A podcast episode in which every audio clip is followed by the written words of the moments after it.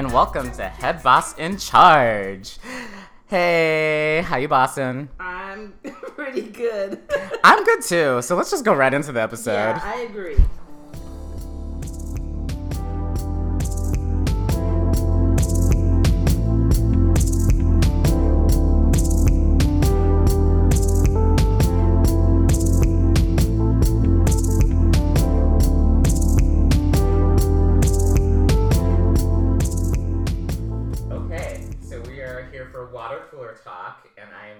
Very, very excited to say that we have a guest. It's been a while, but we have Adanta Anu.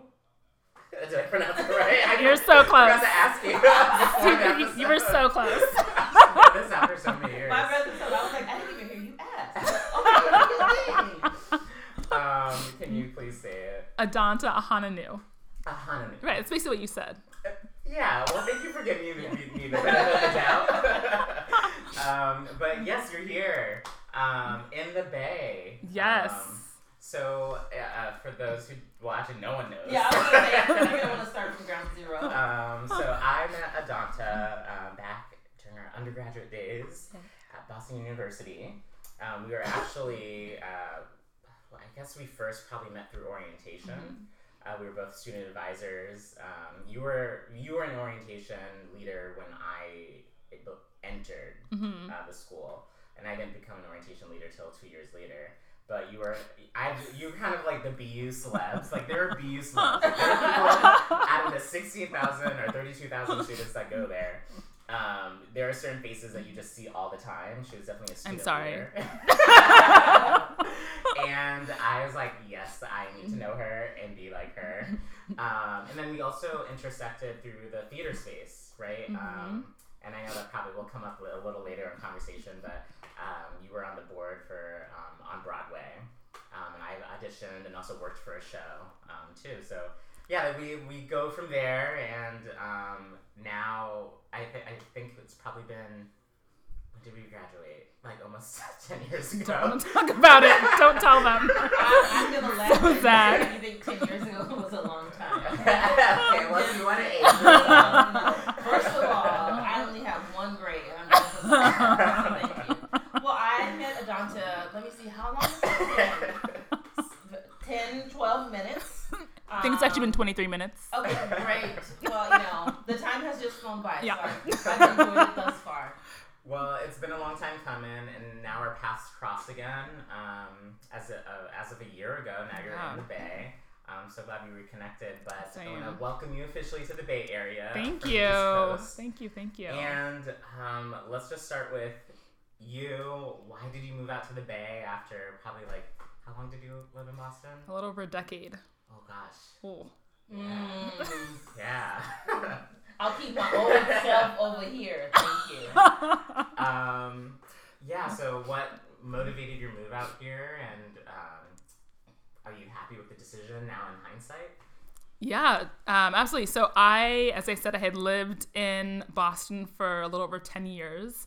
Um, I grew up in Arizona, and um, I don't know if you guys are all aware, but Boston is cold. Yes. Yeah. Um, so actually, my freshman year of college, uh, September hit, and it, it got to 60 degrees, and I had my mom overnight my winter clothes because I thought that was winter. hmm Oh. Um, Because uh, Arizona's like the opposite. yeah. Like, it's like, yeah, it's like 120 like in the hell summer. hot. Yeah. Okay. mhm, Yeah. Mm-hmm.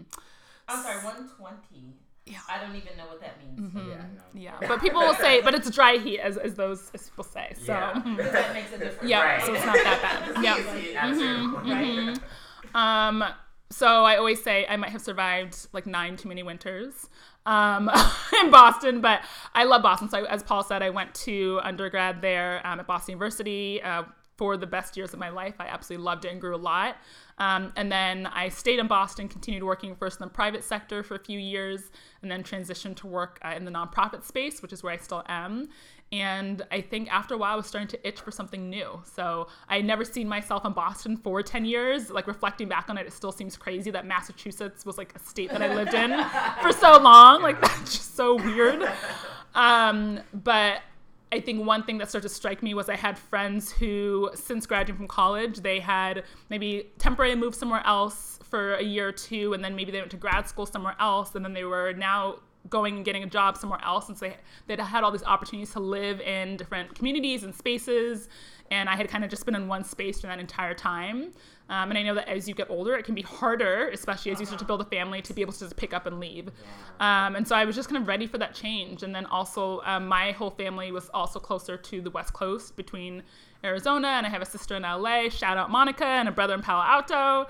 Um, shout out Biafra and my brother in Arizona. As I, Gotta fit in all those. Right. I just realized I shouldn't have even shouted out any of them to begin with. But no, they're so lovely. So they're all um, out west. My family's out west too. And then I had a lot of close friends who I grew up with um, who had also gone out east or to the Midwest for college um, or some time and then slowly were moving back to um, the west as well. So it was just a nice transition time for me to be closer to friends and family um, and also to just explore a new community um, and be a part of that.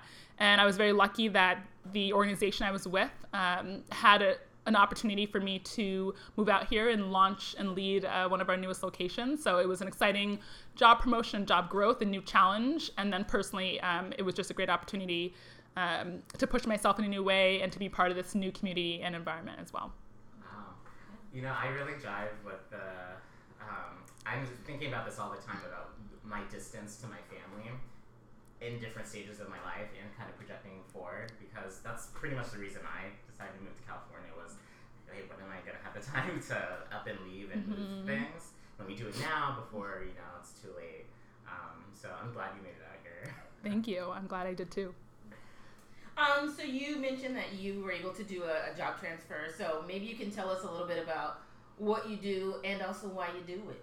And Yeah. have you been doing it with the same organization for the ten years, like post undergrad? Great question. So um, I joined Year Up, uh, which is a nonprofit organization, national nonprofit, in January of 2014. So I've been there Okay. for about four and a half years, um, and I was out of their Boston office, which is where uh, we're headquartered.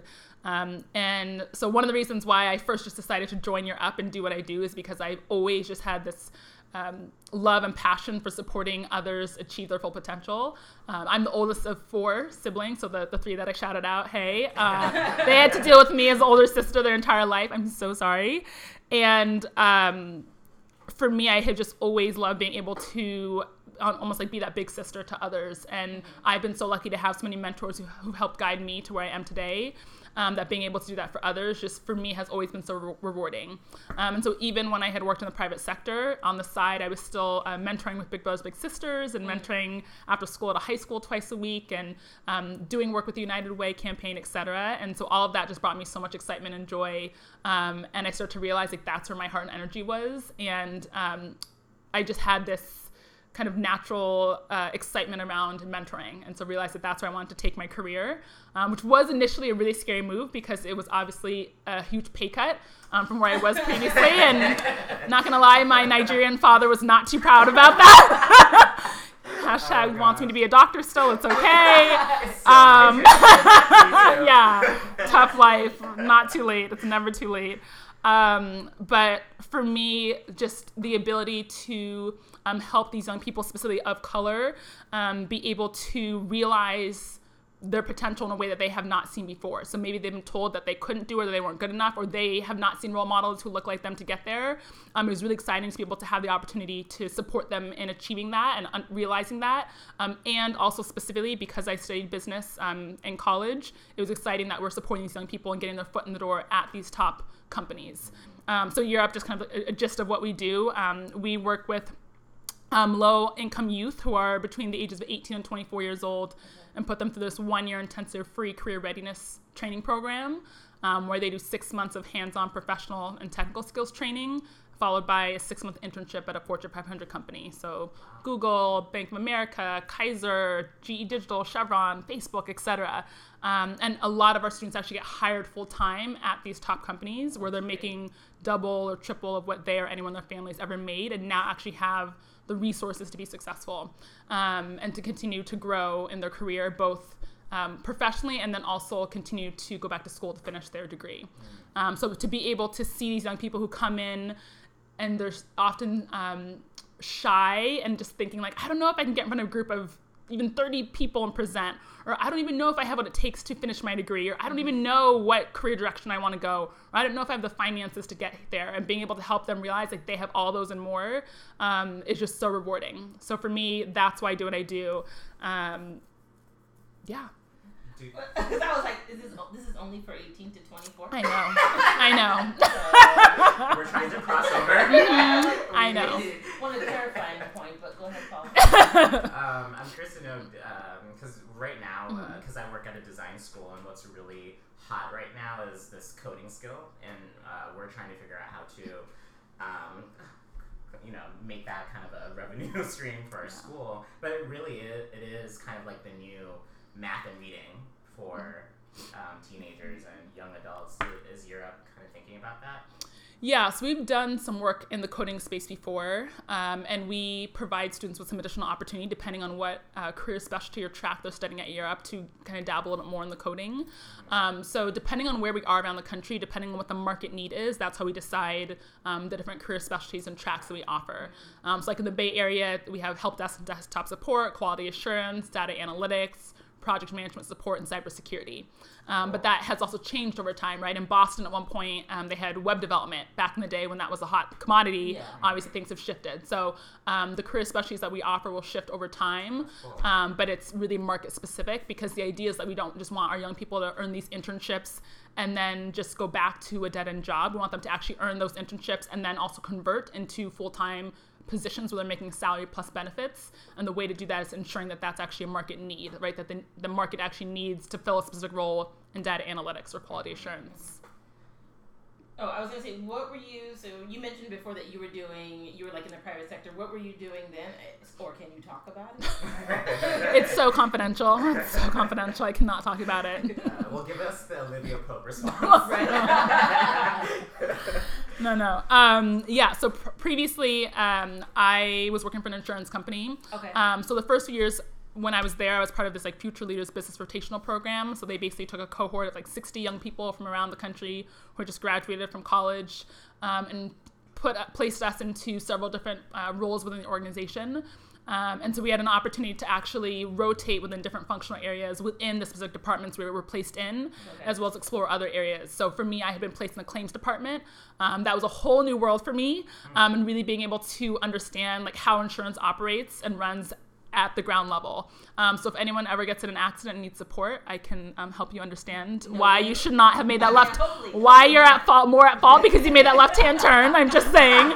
Um, but for me, that was like a really uh, big eye opener to actually just um, think in a more critical way, learn how to uh, be really effective on the phone, deal with difficult customers, understand how um, do I help calm a customer who's having a really frustrating situation and keep my own cool? Um, but then also pushed me to better understand and be more successful later on when I took on um, a training consulting role within their IT department, um, where I was going around to some of our local insurance agencies in the Northwest, which was the region I was assigned to, um, to support them with consultative projects that um, that impacted their insurance agencies and supporting them troubleshoot IT issues that they were having so that they would essentially write us more business. Um, so for me, I loved that because I got to be very external facing. Um, I was helping troubleshoot. Um, it was very people oriented, so a lot of face to face interactions and relationship building and account management. Um, and so that was a kind of a natural transition into when uh, I went to work for Year Up mm-hmm. as the recruitment manager when I got hired because that was again focused on building a really effective and sustainable recruitment strategy and building up our accounts and building these partnerships around the community uh, within Boston. Okay.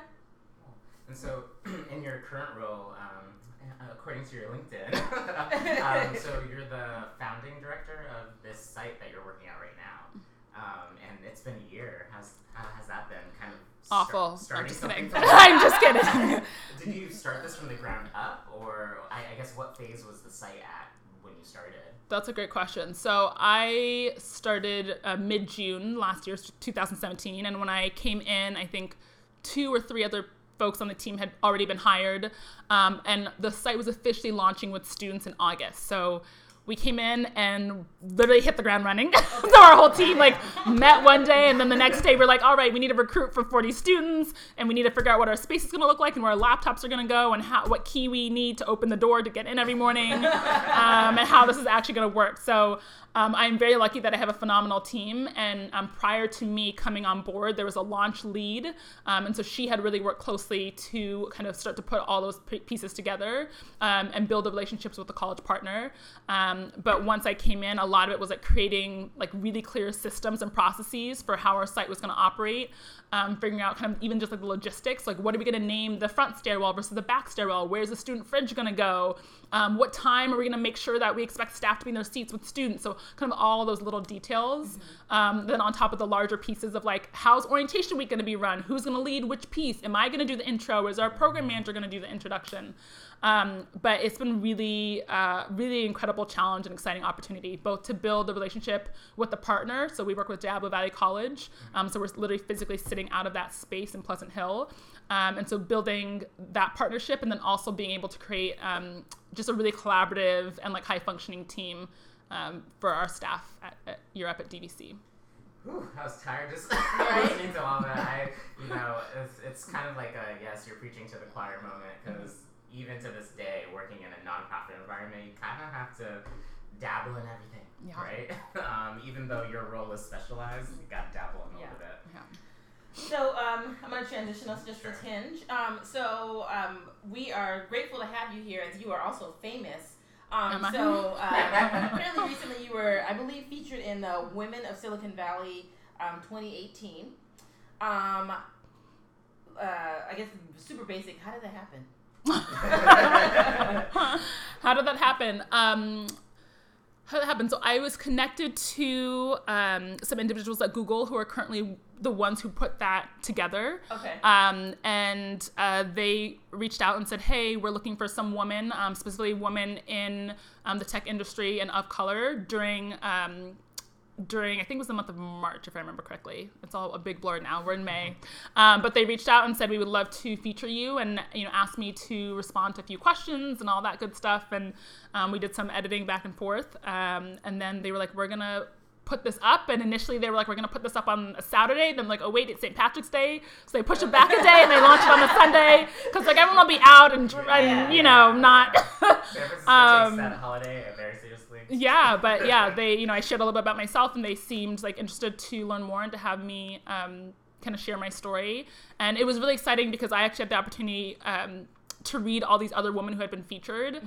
and was just so inspired by so many of them. And so I actually wrote to a few of them, just like letting them know of the, the pieces of their story that really inspired me um, and motivated me. And I had like some follow up questions with some specific specific people as well. Um, and so you know, I was hoping that um, when I shared uh, some of the questions that I responded to, um, that it would also like resonate and push and motivate others um, in a new way as well. Yeah. Um, I, I did a, you know some digging into the Women of Silicon Valley group, um, and it's as large as they do an annual conference. Um, did you go to the conference this past year? No, I did not. Okay. Um, any hopes in doing that? Obviously. Okay. so I guess I think this. Well, I would say ever since I moved here, the um, there are two groups that I think have been really striving for more outreach and attention mm-hmm. and focus, and it's women and it's also people of color. Mm-hmm. Uh, and I think this title is really big. Um, and I just am curious to know, like, what does that mean for you, despite mm-hmm. how they define it? Hmm. Hmm. Um. So I think for me, so i am gonna actually back up for a moment. So growing up, my dad used to always tell me that he wanted me to be the first female black president. He's like, okay. I want, I want you to. He's like, I want you to check off two things at once, right? Um, efficiency. efficiency. Clearly, thanks, Obama. You you checked one of those off for me. Um, but a, a, big thing for me has always been um, kind of representing like all different pieces of who I am and representing them to the best of my ability. So growing up, I've always been someone who um, I grew up in Arizona. So Arizona, specifically Tucson, where I grew up, um, the community I grew up in is not very diverse. Mm-hmm. And um, for me, at times, I did feel very intimidated by some people around me. Um, but I just worked really, really hard to be able to show like it does not matter what I look like, whether I'm black, whether I'm a woman, um, whether I'm an athlete, whether I'm this. Like, I want to prove to people that I can do just what everyone else can do. Um, and so I've had to work really, really hard to get to where I am today. It has absolutely not been easy. Um, and I, I set really high expectations for myself. Um, and so a lot of that is to be able to inspire others to be like okay if someone who looks like me can do that i can do it. Um, and i feel like for me growing up and having some role models not necessarily immediately in my community who looked like me but um, external role models that i could read about um, that really helped push me to say like yes you can do it. You're great. Like you um, are not defined by x experience or people bucketing you into this. Um, even when it came to sports you know, growing up in elementary school, middle school, I wanted to like play with all the boys. I wanted to like run with them. I was like, if they can do it, I can do it. Um, and so I think for me, this specific feature um, means a lot in terms of thinking about um, just again motivating, inspiring people who might have similar experiences that I have, or who might say, "Wow, I didn't think that someone who looked like me, or someone who was a woman, or someone who X could actually get to where they are." Um, and again, it hasn't been easy um, but being able to have those role models i think is so important. And i know at Year Up we talk a lot about that with our students. Um, is so much of the time it's not that they do not have the talent or motivation or skills to be successful at google and salesforce etc it's often that they don't know anyone else who's ever gotten to that space mm-hmm. right so much of the time we hear about young people um, who know by the time they're graduating high school that they want to be a doctor. And often you find out that one of their family members is a doctor, a mentor of theirs growing up is a doctor. Well, if you don't have that person in your life, how are you going to know that that's an option for you to get to?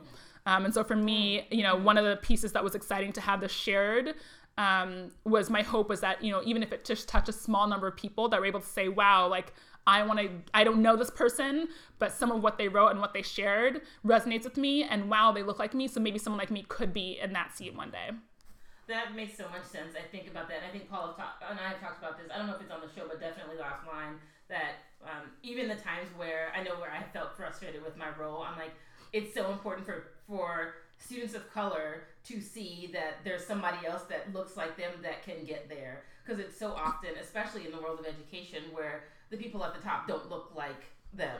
Mm-hmm. And so if you can't see it, you don't know that you can be it. So right. even in the days when I'm frustrated, there's those small indicators that I'm like, okay, I'm supposed to be here because mm-hmm. these students are seeing that um, while they may be upset with me based on my role, they at least know that there there's capacity for them to be in those spaces. Mm-hmm. Um, and I'm going off script right now, so thank totally you. Um, you talk a lot about, um, or you spoke a lot about um, inspiring like the next generation of folks, like um, and mentoring and whatnot. And so, do you have mentors? Um, and can you tell us a little bit about kind of you know how those have developed for you over time?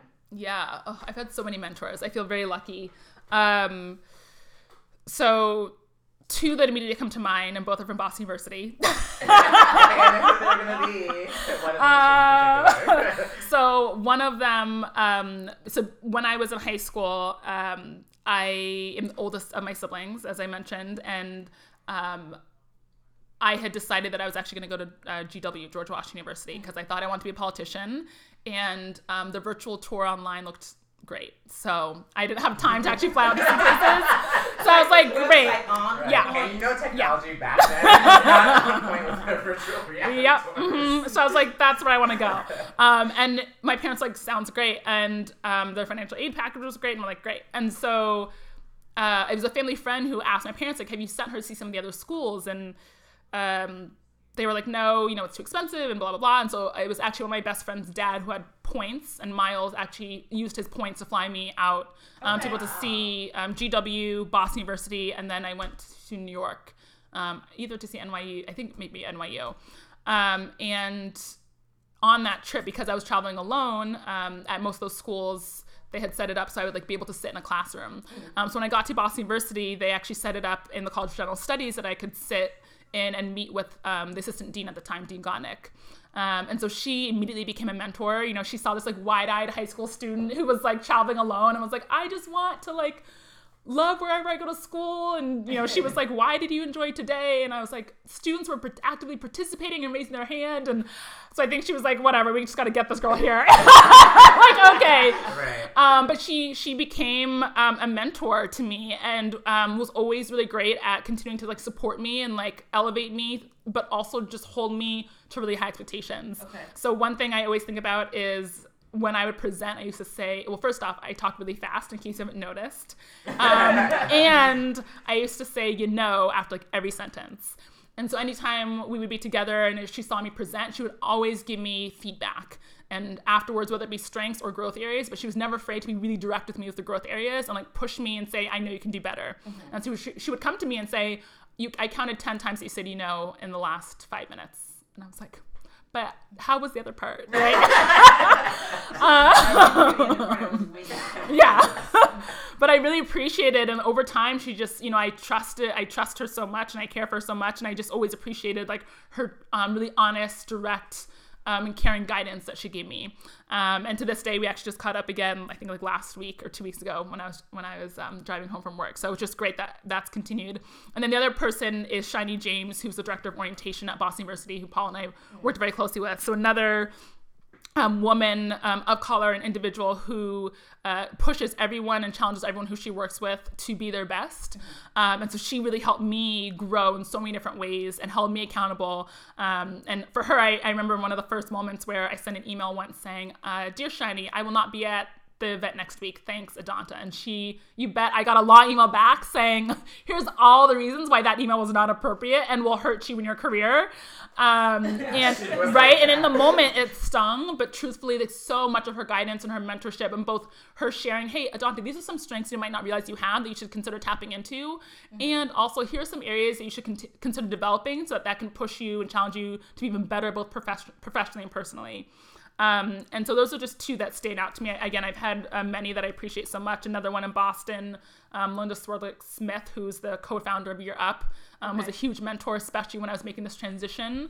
Um, really supported me behind the scenes and helping me kind of think through what that move would look like personally as well as professionally, as I was like in my own head and over analyzing every little piece. Um, and so for me, those people both being able to help you um, see the best sides of yourself when you can be really down, um, but also being really authentic and real with you and like, hey, let's have real talk. Here's what you need to focus on, or here's what you you need to stop worrying about things that you have you can't you don't have in your control. Um, having those people are so important, and for me, that's really um, those are people who've really shaped who I am today.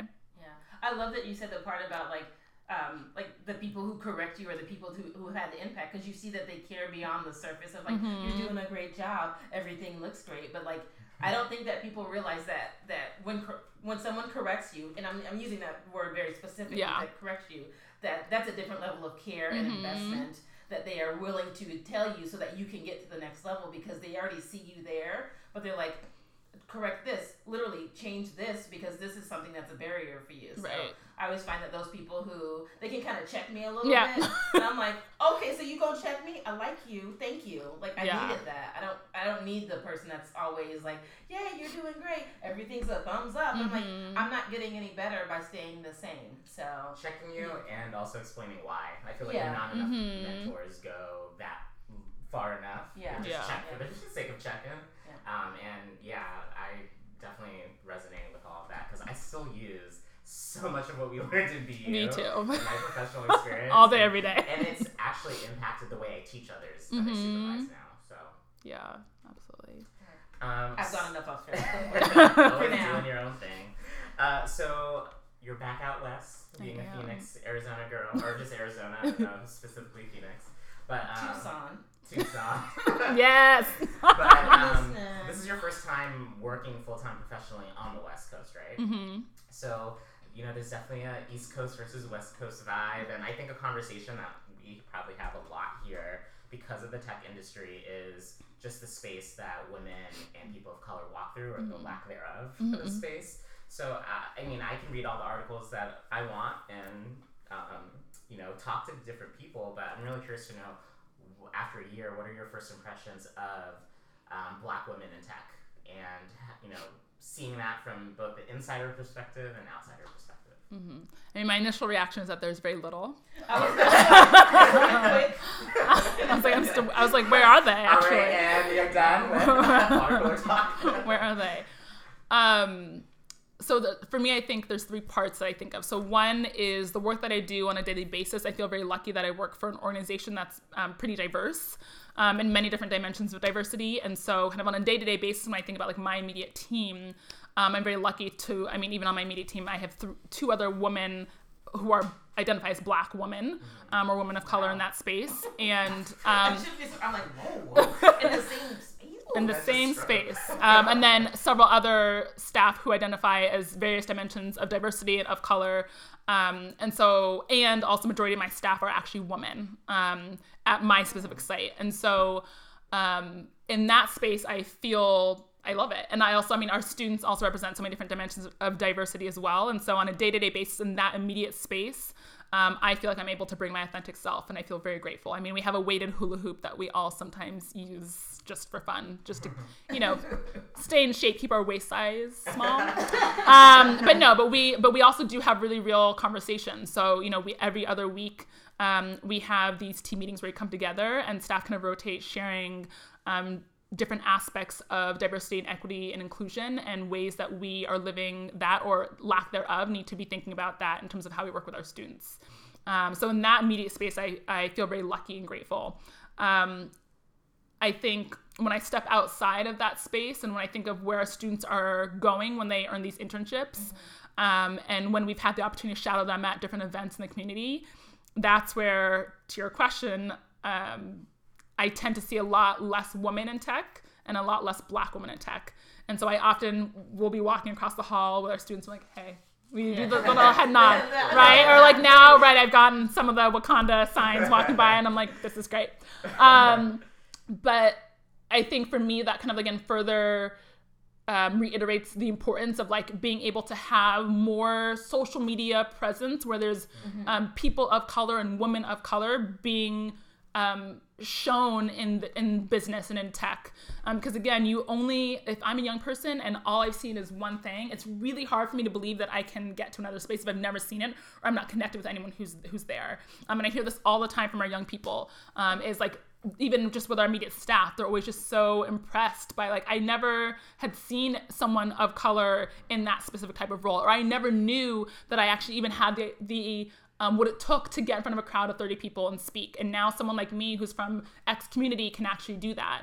Um, and so I think uh, for me, it's been an um, an interesting observation. Again, I've been here for a year, but I'm still I like I still want to push myself to be even more out in the community. I think my first few months here has been like at least at work has been really focused on like making sure the site is running um, really well.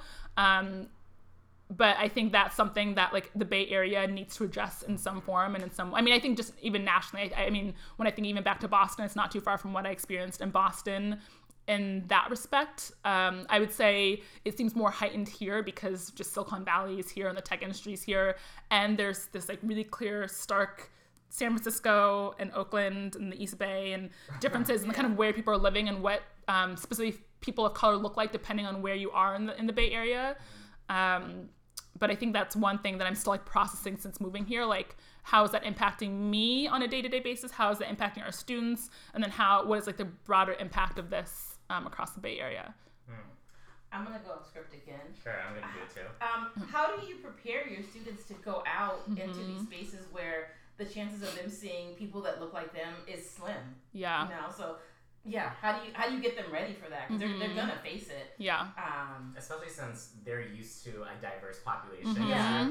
Uh, curating that for them before the real world. yeah. So it's gonna be stark. hmm Yeah, it's something we're constantly working on. Um, so a big piece is in the program. Part of the program is that we are helping them build their professional skills, um, and that includes helping them understand the importance of being on time to meeting, the importance of not necessarily having your cell phone out and texting during meetings, the importance of dressing professionally. What does it look like to dress professionally in a more conservative work environment versus a more lax work environment?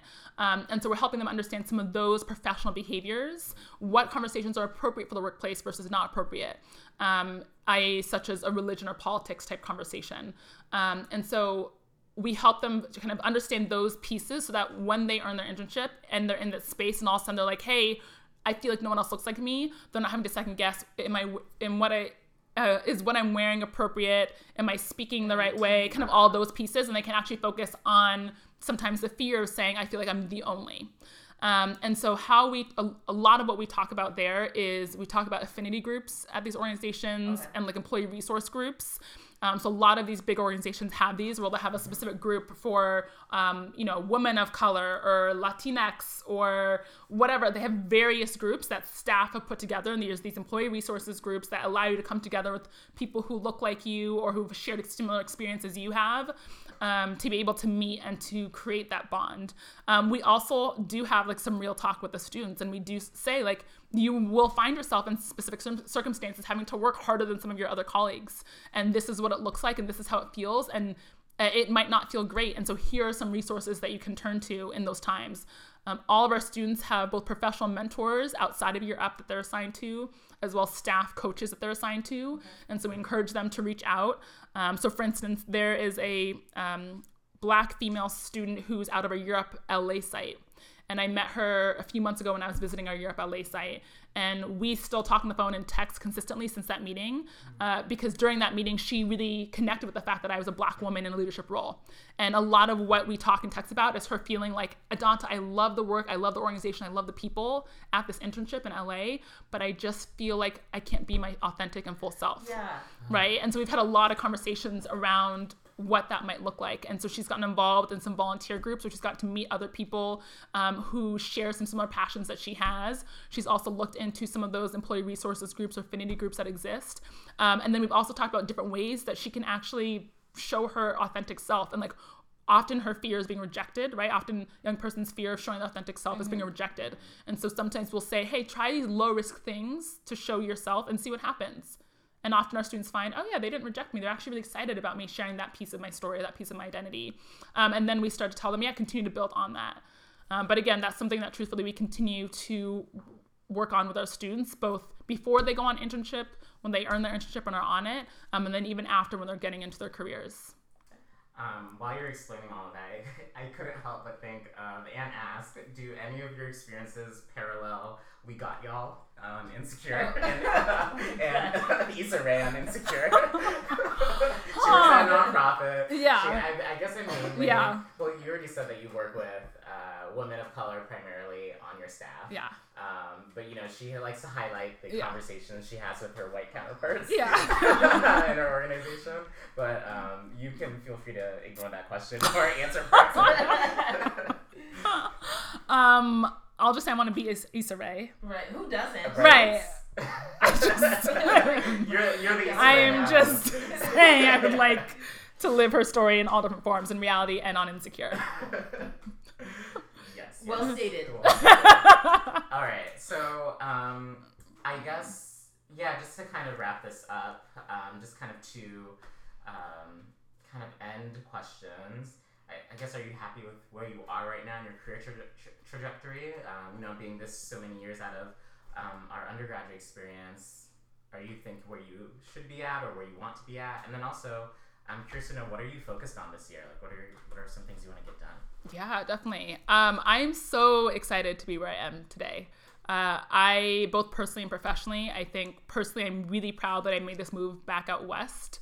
Um, it's just been so exciting to both be able to be with closer with friends and family who live here and also reconnect with old friends and family such as you right we hadn't been able to see each other i think since my sister's graduation in la when you were graduating from your your master's program um, but for me, that has just been really incredible to rebuild those existing relationships. Um, and then also just I love exploring. I've always loved being in new environments. Even when I was in Boston, I was traveling almost like every other weekend. And so the idea of being in the Bay Area, and there's just so much to do, mm-hmm. so much, so many events, so many festivals, so many outside, outdoors. Like there's so much. I can't even wrap my hand around it. My head, my hand. I can't even talk about it. Can you tell? it's a little late.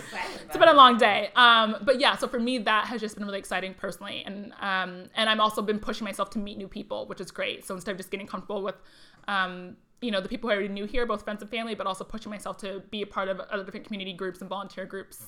Um, and then professionally, I am so excited. This, you know, I love, love, love the work that we get to do with young people. Um, they inspire me constantly. Like I could just sit here and tell you like endless stories about students who I've worked with at Year Up in the past and current students I'm working with, and just um, the grit and determination and motivation and talent that they have. It like blows my mind. Um, so like any day that I'm having a bad day or like a tough day, I'm like, oh my god, life is great because I will just take a walk with the students and I'm just so inspired by um, their just focus and their hunger to be successful and um, and be able to launch their careers. Um, and then just the role that I'm in right now as a site director and being able to launch this site has just been such an exciting challenge and opportunity. Um, I love building community and building team, and I got to do that in this role, and I get to work with incredible colleagues each day. Um, and the p- college partner we have, they're phenomenal as well. So for me, it's just um, it's pushing me to lead and to think in a new way. Um, and I'm yeah, I'm just really excited to see like what happens this year. Um, and I think the main thing I'm working on for 2018 is uh, wellness, just kind of continuing. Mm. That's something I was not great at in Boston, specifically when it came to work life balance and wellness. Um, so even as things get busier here with different um, uh, changes happening, uh, both personally and professionally, I am really pushing myself uh, in several different areas to practice wellness. Love it. Yes. Uh, so, um, where can we find you? Like, what's your, you know, Ooh. online stuff so people can look you up? Oh, um, if you want to. I'm gonna, put, like a, I'm gonna put a link to the uh, Women of Silicon Valley article um, on our episode description, but um, tell us about your social media. if you want us to know. If you want like, it's not that I don't want you to know. Um, why don't I connect to my sister's social media, which is much more poppin'? oh my gosh, you did this at our dinner. did like, I really? I'm, like, I'm really, like, even when the women in Silicon Valley came out, you're like, oh wait, I should have promoted that in some way when he walked into work the next day. So I love that story, but um, we'll take the we'll, cue. We'll take the yeah. cue, or I'll promote, promote you'll, you you'll for find- you. Um, and actually, shout out to you, just your family in general. Your you and your brothers and sisters are killing the game right now. When she recently just did a post on um, all your siblings are in different arenas, different industries, mm-hmm. and I just love it. Like your sister's an illustrator, fashion mm-hmm. illustrator, mm-hmm. had a feature on uh, Disney. Disney, um, mm-hmm. uh, forgot the name of the channel. Me too, um, but, but it was like a 15, 10 minute segment on like her her reimagining of Disney princesses. And, oh. Um, and seeing her Is work with illustrators. The princesses were black. One of them, yeah. Mm-hmm. Oh, okay, yeah. okay, okay. I don't have Disney, nor do I watch it, but yeah. I feel like I saw this on social media somewhere. Yeah. It was very like, viral, yeah. So I'm, and then one just graduated from undergrad and. Or actually from grad school. Oh, grad school! Mm-hmm. Oh my mm-hmm. gosh, just killed in the no, game. Is anyone a doctor or engineer? Um, one is doing his PhD and one is okay. just graduated with his engineering degree. Great, so he will save the family. Yeah, he will save all yes. of you. From, yes. At least there will be one. Well, none of them though are MD doctors, and that's really what what my dad wanted. Uh, PhD doctor does not count for the uh, oh, for the Nigerian parents. PhD, yeah, let's be real. no, but like fifty years later. No, very good. But yeah, no, they also work very very hard, yeah. um, and also like they have also found like we all are very passionate about different things and have just found that hunger and that passion and work hard to get there. And I feel again they also push me to be like, oh, I got to keep up. Like if my younger siblings right? like, right. I'm like, stop showing off. Right. Like, stop showing off. Exactly. no, but it's fun. Well, thank you so much for recording. Thank you for having me. Yeah, you're now part of uh, the fold of bosses. Yes. I love it. Right, thank you so much.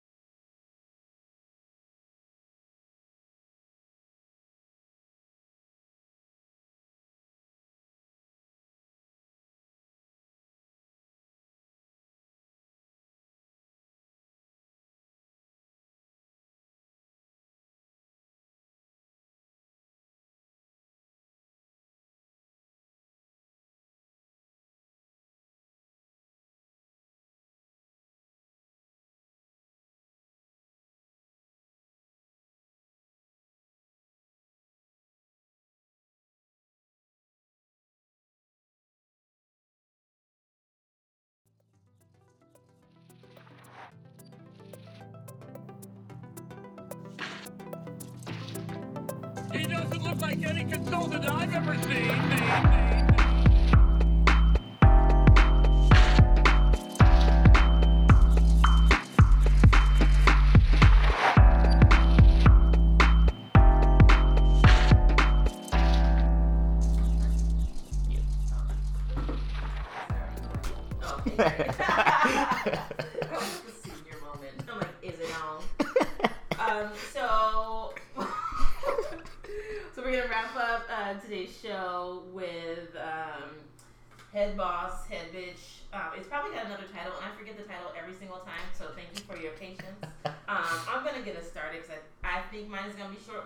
Probably also a lie because I always say it's gonna be Every shorter week. than 20 minutes later.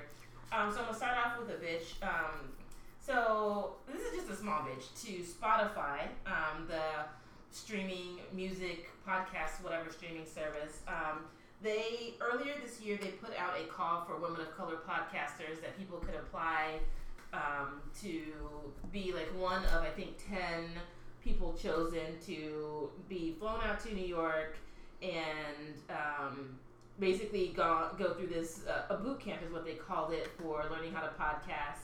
Um, and so low key I didn't get it. Uh, feelings not hurt um, by any means. I didn't think I was gonna get it.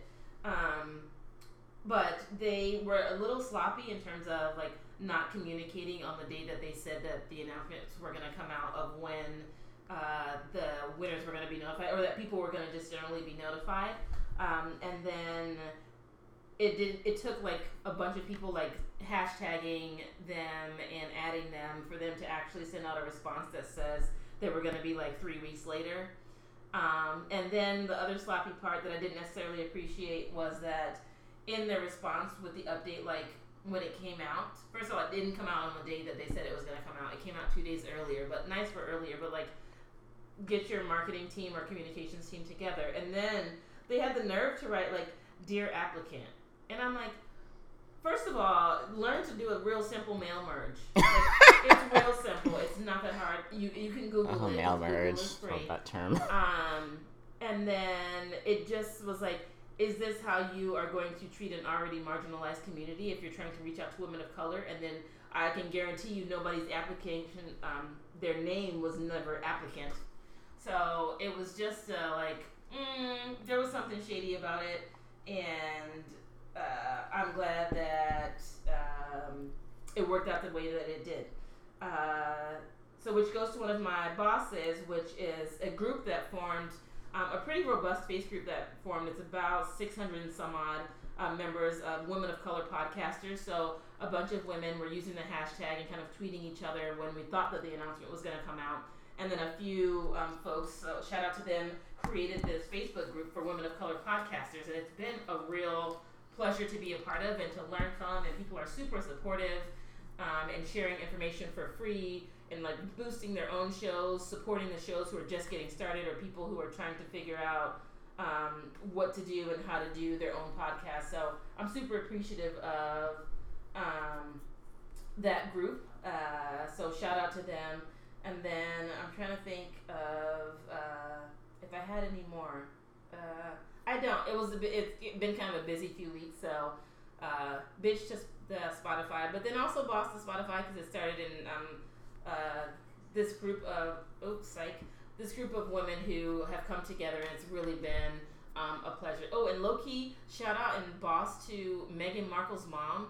I don't know her name. I wish I did. Sorry, mama. I mean, you know. um, but she slayed uh, during the royal wedding um, with her dreads and her nose ring, and number one, she's also beautiful.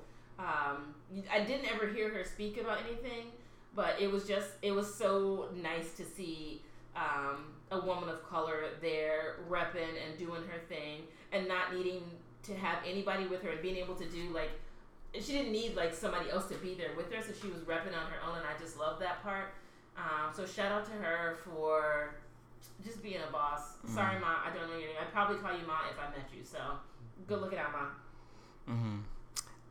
I'm just curious to know like what she's gonna be like at the whenever she stays at in the palace. Like, what are her demands? Or yeah. does she just end up cleaning on her own? She's like, no, I'll just do it myself because you know how black moms do. End up cleaning. I was like, she will not Thank you very much.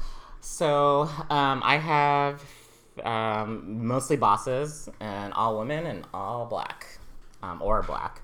So um, the first goes to uh, my three favorite um, women and bosses and outfits at the Met Gala, which was two uh, two weeks ago. By the time this episode posts, so my favorites, and these are the, really the only ones to care about. Basically. um, is Rihanna, slayed, and the theme was like Catholic, like some like ode to like an old Madonna theme, like Catholic and reimagining like the fashion of Catholicism. Shaded side eye to Madonna, but anything. I mean, she did get to perform at the Met Gala, so. Um, and then uh, Kim Kardashian, actually, as much as I don't like her, she does sometimes win every once in a while, in my eyes, in my opinion. And she went more conservative. She had this like very gold, like almost like um, kind of reminded me of like Janelle Monae's ArchAndroid type feel, but she looked so like the her body was just like sculpted into a masterpiece fitting in the dress. And then um, Cardi B also slayed. Um, but I do have to note the part of the night that I did not think she was a boss was when her posse um, beat up this person on the street that was trying to ask for her um, autograph. Oh. She she rode with an all male, mostly male entourage, and this guy who actually is famous for heckling people um, ended up getting towed up like really bad. So now she's getting sued, um, and he's gonna win because he's he's jacked up, and it's all on video. Oh. Yeah, so I'm like Cardi, like you you are such a boss in some moments, and then you oh the the media part, she's not bossing in. Like she needs to know who's gonna represent her well because everyone as you know as distant as like maybe the person who's responsible for her left eyelash to the people who create the music. Those are all people that are going to represent you. So their actions are your uh, actions. Yeah. so i hope she recovers from that well. company you keep, mm-hmm. As my mother would say. Right. So, um, and then also in its own category, I have to shout out Solange at the Met Gala because she um, wore this do rag with a, a halo on top of it, and the do rag kind of extended into this long kind of drape behind her, um, and it said something about like. Uh, niggas are angels, or um, something like really clever. Not what I thought you were gonna say. Some- something like that. I'm sure maybe it didn't even have the N word, but it was something along those lines, and it was just like such a the like probably the blackest thing of that night. Um, and it was just really also cool to see her shine and really represent the Carter family because Beyonce didn't go to this one, Beyonce or Jay Z. Um, She doesn't have to go to these. she, I know, and you know, she doesn't even have to announce it until the day of that she's not going, which I think is kind of rude. She have to announce it, to be real clear. so, but that was, you want to know what's so funny? That was its own headline. Beyonce is not at the Met Gala, so it was as big as her being at the Met Gala. She's Just like, like, right, you. uh, you know, I want to make these niggas sign an NDA. so, anyways, um, and then what else do I have? Sorry, this should be faster. Yeah. I lost on. my notes. Ah. So then also.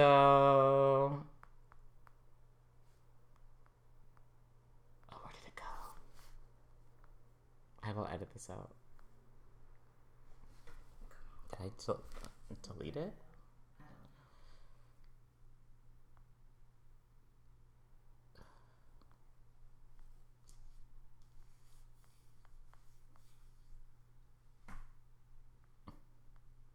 Literally, my finger was on the list. Where did it go? Yeah, maybe I deleted it. Yep, I deleted it. Okay. So, um, shut up. Um, then my next boss goes to Black Twitter for um, taking something that's negative and making it into a positive. So you know that um, that story. I mean, in the trend of white people calling. Oh calling my god, I know what you're the, the trend of white people calling on black people. Yes. Um, but there is a one white woman who's who's been um, more active in this trend of.